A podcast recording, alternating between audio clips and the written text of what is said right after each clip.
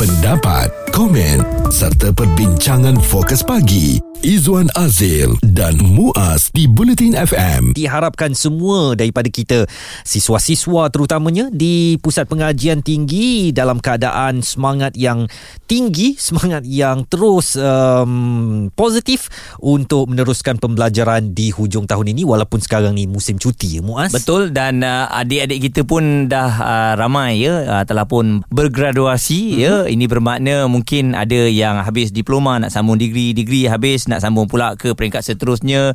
Uh, tahniah diucapkan kepada anda. Dan masuk pula new generation yang dah habis SPM nak masuk ke universiti. Jadi kalau kita lihat bagaimana agaknya strategi ataupun perancangan untuk uh, Kementerian Pengajian Tinggi ini uh-huh. untuk uh, terus memastikan pelajar-pelajar kita ataupun di universiti ini uh, terus memacu pelajar-pelajar yang hebat. Adakah perlu sebenarnya Izwan uh, untuk universiti yang sedia ada universiti awam ini uh, ditambah lagi ataupun diperkukuhkan lagi. Menteri Pengajian Tinggi Datuk Seri Muhammad Khalid Nordin menegaskan 20 universiti awam sedia ada akan diperkukuhkan.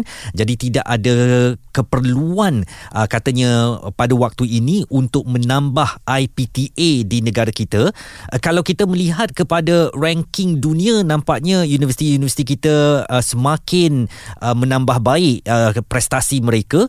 Dan ini adalah fokus kerajaan supaya walaupun bukan berdasarkan kepada ranking semata-mata tetapi uh, prestasi universiti-universiti awam kita akan terus diperkukuhkan daripada kita sibuk nak menambah kuantiti lebih baik kualiti IPTA kita dipertingkatkan. Sebagai contoh, Universiti Melaya di seantero dunia ini kedudukannya nombor 70 ya dan di peringkat Asia di nombor 9. Universiti Putra Malaysia uh, di peringkat global kedudukannya 159 dan di peringkat Asia 28 disusuli USM uh, juga Universiti Kebangsaan Malaysia dan Universiti Teknologi Malaysia semuanya berada di kedudukan di bawah 100 dalam ranking Asia dan ini perlu kita berikan tumpuan supaya kedudukan ini semakin baik, semakin diterima bukan sahaja para siswa tempatan tetapi juga siswa yang datang untuk belajar di negara kita. Dan adakah agenda utama yang perlu diperkukuhkan lagi adalah apabila kita lihat uh, ramai pelajar-pelajar ataupun anak-anak muda ini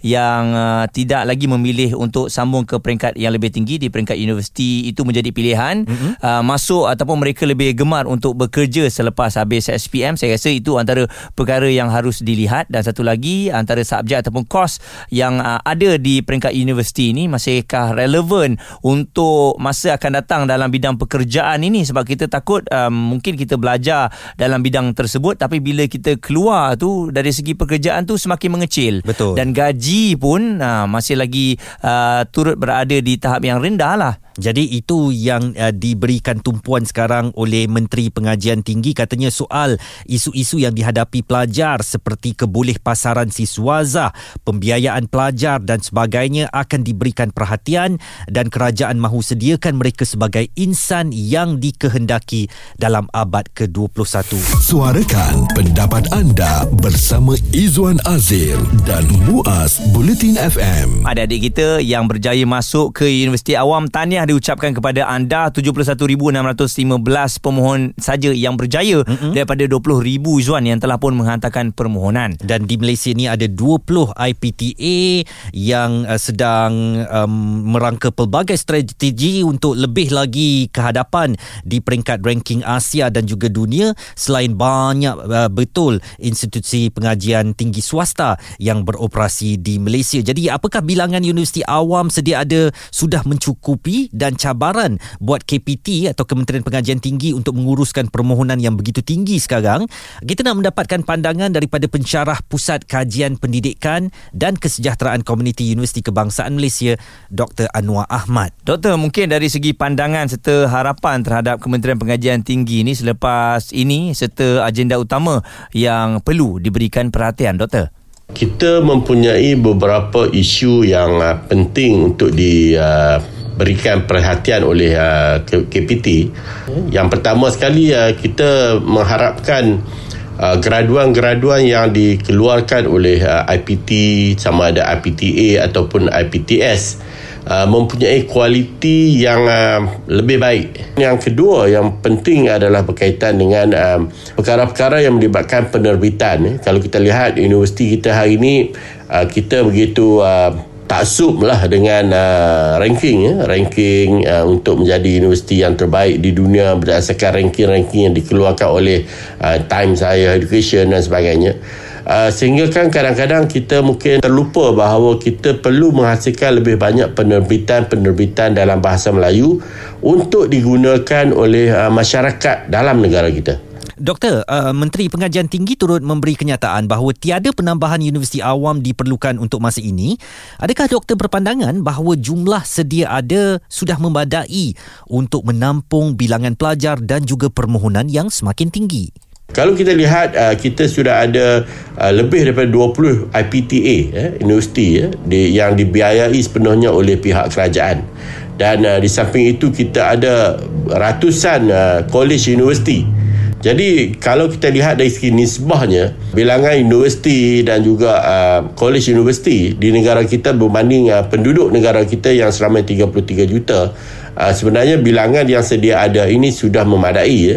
Malah sebenarnya kita melebihi uh, setengah-setengah negara maju dari segi uh, nisbah ini ya saya bersetuju dengan uh, kenyataan uh, daripada Menteri KPT bahawa kita tidak ada keperluan untuk uh, membina lebih banyak universiti-universiti baru sebaliknya universiti-universiti yang ada ini harus diberikan peluang untuk menambah baik mengupayakan untuk menerima pelajar-pelajar mungkin dalam jumlah yang lebih ramai supaya Uh, peluang-peluang yang ada, ruang-ruang yang ada di universiti itu dapat digunakan sepenuhnya oleh generasi kita yang ingin belajar di peringkat universiti. Dan uh, dari segi perlukah ada penilaian doktor semula terhadap pencapaian serta kemajuan yang dicapai oleh IPTS ini supaya graduan yang dilahirkan benar-benar menepati piawaian yang diharapkan? IPTS ni agak menarik dari segi isunya kerana kalau kita lihat ada IPTS yang sangat berkualiti tinggi ya, universiti-universiti swasta khususnya yang uh, sudah mencapai ranking yang baik ataupun uh, dari segi kualiti penghasilan graduan yang baik. Tetapi ada juga universiti-universiti ataupun uh, college-college khususnya college-college yang kita rasakan uh, berada dalam keadaan kualiti yang belum memuaskan hati kita Uh, jadi mungkin dari segi uh, perkhidmatan yang disediakan, kualiti pengajaran, kemudahan-kemudahan infra di kampusnya, eh, kita dapati ada kolej-kolej swasta ini yang masih lagi tidak mencapai tahap yang memuaskan. Satu jawatan kuasa ataupun satu badan yang boleh memantau, menyelia mesti ada di peringkat KPT dan mereka ini melaksanakan peranan mereka untuk memastikan kualiti dan uh, tahap perkhidmatan yang diberikan oleh uh, kolej-kolej swasta khususnya ini mencapai tahap yang yang diharapkan. Dr. Anwar Ahmad, pencarah Pusat Kajian Pendidikan dan Kesejahteraan Komuniti Universiti Kebangsaan Malaysia memberikan uh, penjelasan tentang um, pendapat yang dikeluarkan oleh Menteri Pengajian Tinggi bahawa tidak ada keperluan untuk menambah IPTA sedia ada di tanah air. Suara komuniti anda, Fokus Pagi, Izwan Azil dan Muaz di Bulletin FM. Kita sedang bercakap tentang apakah ada keperluan untuk menambah bilangan universiti awam di Malaysia serta cabaran Kementerian Pengajian Tinggi untuk menguruskan permohonan begitu ramai anak-anak kita sekarang ni yang semakin cemerlang dalam peperiksaan di peringkat sekolah membolehkan mereka untuk mendapat uh, tempat di universiti tetapi sayangnya kabarnya ramai yang terlepas tempat itu kerana kerusi-kerusi atau kedudukan uh, capacity universiti-universiti awam tidak mampu untuk menampung semua para pelajar cemerlang ini. Cadangan daripada Dr. Anwar tadi saya saya sambut baiklah apabila perlu ada penambah uh, apa penambahbaikan dan juga dari segi kemasukan pelajar tu mungkin ruangnya diberikan lebih banyak sikit berbanding sekarang ni lebih kurang dalam 71,000 saja daripada mm-hmm. 20,000 permohonan dan selain daripada itu juga mungkin stigma kita apabila pelajar-pelajar yang datang daripada IPTA ni semuanya yang ter- memang memang mereka yang terbaik tapi nak akan ada perbezaan IPTA IPTS mm. bila di tempat kerja itu yang dibezakan saya rasa kena buang jauh-jauh kerana kerana ada yang memang betul-betul layak memang betul-betul bagus tak dapat masuk ke IPTA jadi mereka tak ada option masuk ke IPTS tetapi apabila masuk ke IPTS ini soal pembiayaan hmm. kewangan ya. Yuran yang begitu mahal mungkin menjadi dilema dan juga mimpi yang buruk lah untuk sesetengah pelajar yang cemerlang tetapi hadir daripada keluarga B40 sebagai contoh.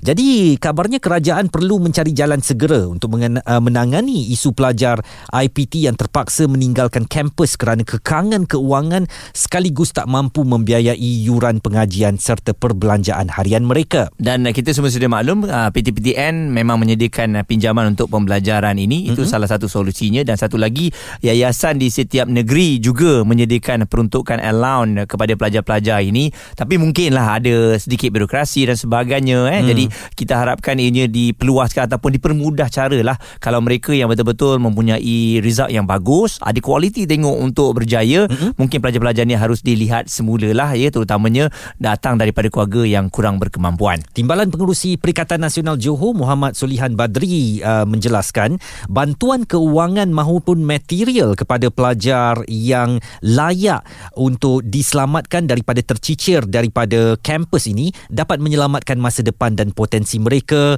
uh, daripada dunia akademik uh, yang kelam ataupun dunia akademik yang sia-sia kerana uh, potensi mereka ada tetapi tidak mampu menampung uh, yuran yang dikenakan sungguh pun begitu uh, pihaknya berkata membiarkan isu tersebut berlarutan bakal merugikan negara dari aspek ketirisan bakat dan sumber manusia bahkan kepakaran sekiranya mereka gagal menamatkan pengajian seterusnya masuk ke alam pekerjaan jadi itu yang paling menakutkan Izzuan pinjaman kita telah ambil mm-hmm. tapi pembelajaran kita tu hanya Separuh di setengah jalan, jalan. Mm-hmm. dan kemudian nak atau tak nak kita kena bayar. Tapi kita memang takkan bayar lah sebab tak habis belajar kan? Ha, jadi ianya dah menjadi bebanan kepada kita. Uh, dah ada hutang yang pertama. Dan saya yakin uh, kalau tengok perbincangan bersama dengan PTPTN juga sebelum ini mereka yang mendapat uh, keputusan yang cemerlang ya uh, dalam kelas yang telah pun ditetapkan tidak perlu membayar uh, pembayaran PTPTN mm-hmm. itu salah satu inisiatif yang sangat baik lah. Ini bermakna membuatkan pelajar-pelajar kita nak menjadi yang terbaik. Kalau mereka yang paling bagus maksudnya pinjaman itu uh, akan diselesaikan secara percuma. Ada satu surat terbuka dikeluarkan oleh uh, pergerakan tenaga Akademi Malaysia kepada Menteri Pengajian Tinggi uh, memberikan beberapa rancangan ataupun saranan apa yang boleh dilakukan oleh KPT untuk menangani cabaran semasa. Sekejap lagi kita nak bersama dengan Rosli Mahat Timbalan Setiausaha Gerak untuk membicarakan tentang surat terbuka yang mereka keluarkan kepada KPT ini. Isu semasa bersama pakar di Fokus Pagi Izwan Azil dan Muaz Bulletin FM bilangan Universiti Awam sedia ada sudah mencukupi dan bagaimana pula dari segi cabaran buat KPT ada satu surat terbuka yang ditulis oleh Pergerakan Tenaga Akademi Malaysia atau Gerak ditujukan kepada Menteri Pengajian Tinggi Datuk Seri Muhammad Khalid Nordin. Dalam surat itu mereka menjelaskan cabaran-cabaran semasa dalam dunia akademik tempatan dan juga cadangan yang mungkin boleh dipertimbangkan oleh KPT untuk menambah baik bukan sahaja um, kedudukan ataupun ranking universiti tempatan di mata Asia ataupun di mata dunia tetapi juga uh, apa yang boleh diperbaiki untuk terus memantapkan uh, dunia akademik di Malaysia. Dan uh, kita nak bersama dengan uh, Rosli Mahat. Beliau adalah timbalan setiausaha pergerakan tenaga akademik Malaysia atau gerak. Um, apa agenda pembaharuan yang diharapkan oleh gerak untuk sistem pengajian tinggi negara kita Cik Rosli pada tahun lepas uh, gerak telah mengeluarkan satu memorandum merdeka uh, di mana kita telah memberi saranan tentang perkara-perkara yang perlu ditambah baik dari segi pengurusan uh, Institut Pengajian Tinggi di Malaysia. Mm-hmm. Okay. So jadi kita antara cadangan kita adalah pengstrukturan semula pentadbiran Universiti Melaya, Universiti uh, lepas itu pemasuhan undang-undang yang menyekatkan kebebasan akademik yang ketiga, meluaskan akses kepada Institut Pengajian Tinggi. Keempat, menegakkan meritokrasi. Ya? Uh-huh. Dan kelima, memperkenalkan pedagogi kreatif dan amalan penilaian alternatif. Keenam, semakkan petunjuk utama ataupun KPI bagi para akademik. Tujuh, menyediakan suasana kerja yang selamat dan inklusif. Lapan, menghentikan amalan akademik yang tidak beretika. Sembilan menghidupkan semula jawatan kuasa yang men, yang mengkaji tentang um, uh, integriti dan pendidikan tinggi. Sepuluh mengkaji semula penghapusan institusi, institusi yang dengan birokrasi dan halangan kepada autonomi, uh, kreativiti dan kualiti pendidikan. Uh, sebelas polisi kita kena ada polisi bagi menyelesaikan masalah pandemik dan 12 adalah penubuhan kuasa reformasi institusi pengkajian tinggi. So jadi cadangan-cadangan ni kita saya kira telah merangkumi apa dia uh, minat gerak ataupun perjuangan gerak untuk menambah baikkan pendidikan tinggi di Malaysia. Mm-mm. Okey, Encik ya. Rosli, uh, kalau kita lihat dalam satu uh, cadangan yang telah pun uh, diutarakan ini uh, adalah perstrukturan semula pentadbiran universiti dan penegasan autonomi akademik uh, IPT awam daripada pihak MQA. Jadi mungkin boleh uh, tuan jelaskan perkara ini. Okey, dalam universiti yang utamanya dalam sistem pengurusannya ialah autonomi dan juga collegiality uh, autonomi maknanya self governance tak ada mentadbir sendiri mm-hmm. dalam universiti tak ada pengaruh yang kuat daripada pihak luar okay. terutamanya daripada pihak politik dan collegiality maknanya kesepakatan di antara pada akademik untuk bergilir-gilir mentadbirkan memegang jawatan dalam universiti mm. so jadi yang kita uh, risaukan yang apa yang berlaku sekarang ialah pengaruh luar dalam pentadbiran universiti. Ini dari segi pelantikan Naib Chancellor, timbalan Naib Chancellor dan kadang-kadang pun ada juga pengaruh, pengaruh politik luar untuk uh, untuk jawatan ketua jabatan dan juga dekan. So ini yang kita tak lah. Hmm. Okay? Dan juga dalam sistem pengajaran, pedagogi dan sebagainya ini dalam apa yang dilakukan oleh pensyarah di universiti, kita tidak mahu gangguan luar juga. Yang terutamanya sekarang ini yang ada gangguan yang yang hebat daripada pihak MQA di mana sampai kita punya apa yang nak diajar cara mana nak diajar peperiksaan apa dia soalan dalam peperiksaan semuanya ni hendak dikawal oleh MQA ini yang kita tak hendak Baik. Uh, sekejap ya. lagi kita nak tahu bagaimana campur tangan yang keterlaluan ini boleh menjejas kualiti uh, mahasiswa yang dilahirkan oleh IPT tempatan. Kita nak uh, sambung uh, perbualan kita sekejap lagi. Isu semasa bersama pakar di Fokus Pagi. Izwan Azil dan Muaz Bulletin FM. Bilangan Universiti Awam sedia ada sudah mencukupi uh, walaupun banyak cabaran yang perlu ditangani oleh Kementerian Pengajian Tinggi tinggi bagi menyantuni uh, mahasiswa, siswi dan juga mereka yang bakal uh, bergelar uh, siswa dan siswi satu hari nanti dan ada satu surat terbuka yang ditulis oleh uh, Pergerakan Tenaga Akademi Malaysia atau Gerak uh, ditujukan kepada Menteri uh, Pengajian Tinggi untuk um, memberikan cadangan apa yang boleh dilakukan bagi menambah baik institusi pengajian tinggi di Malaysia. Encik Rosli Mahat Timbalan Setiausaha Pergerakan Tenaga Akademi Malaysia masih lagi bersama bersama dengan uh, kami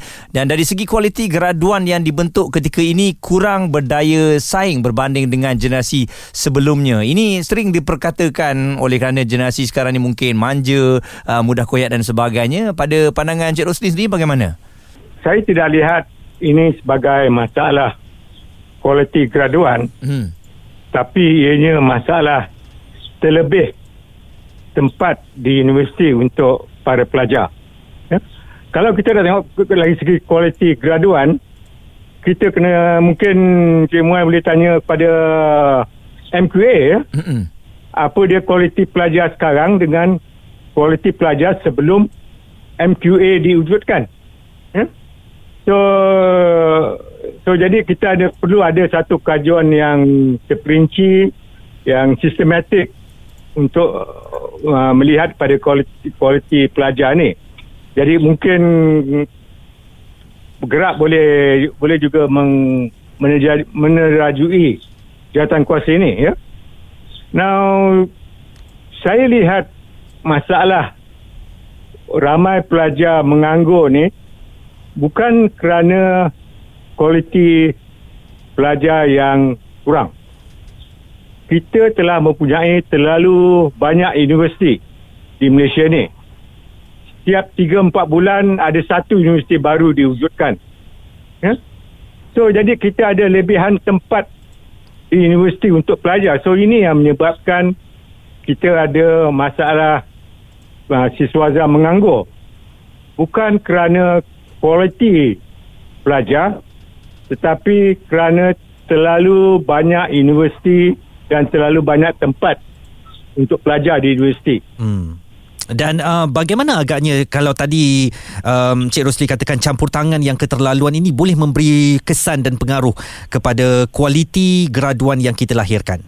Yang menjadi masalahnya ialah bila ada campur tangan politik dalam hal-hal akademik.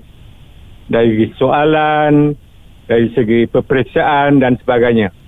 So, jadi bila ada pihak-pihak tertentu yang meminta dikurangkan standard lulus pelajar ataupun ada pihak tertentu yang memintakan seseorang yang kurang kelayakan masuk universiti.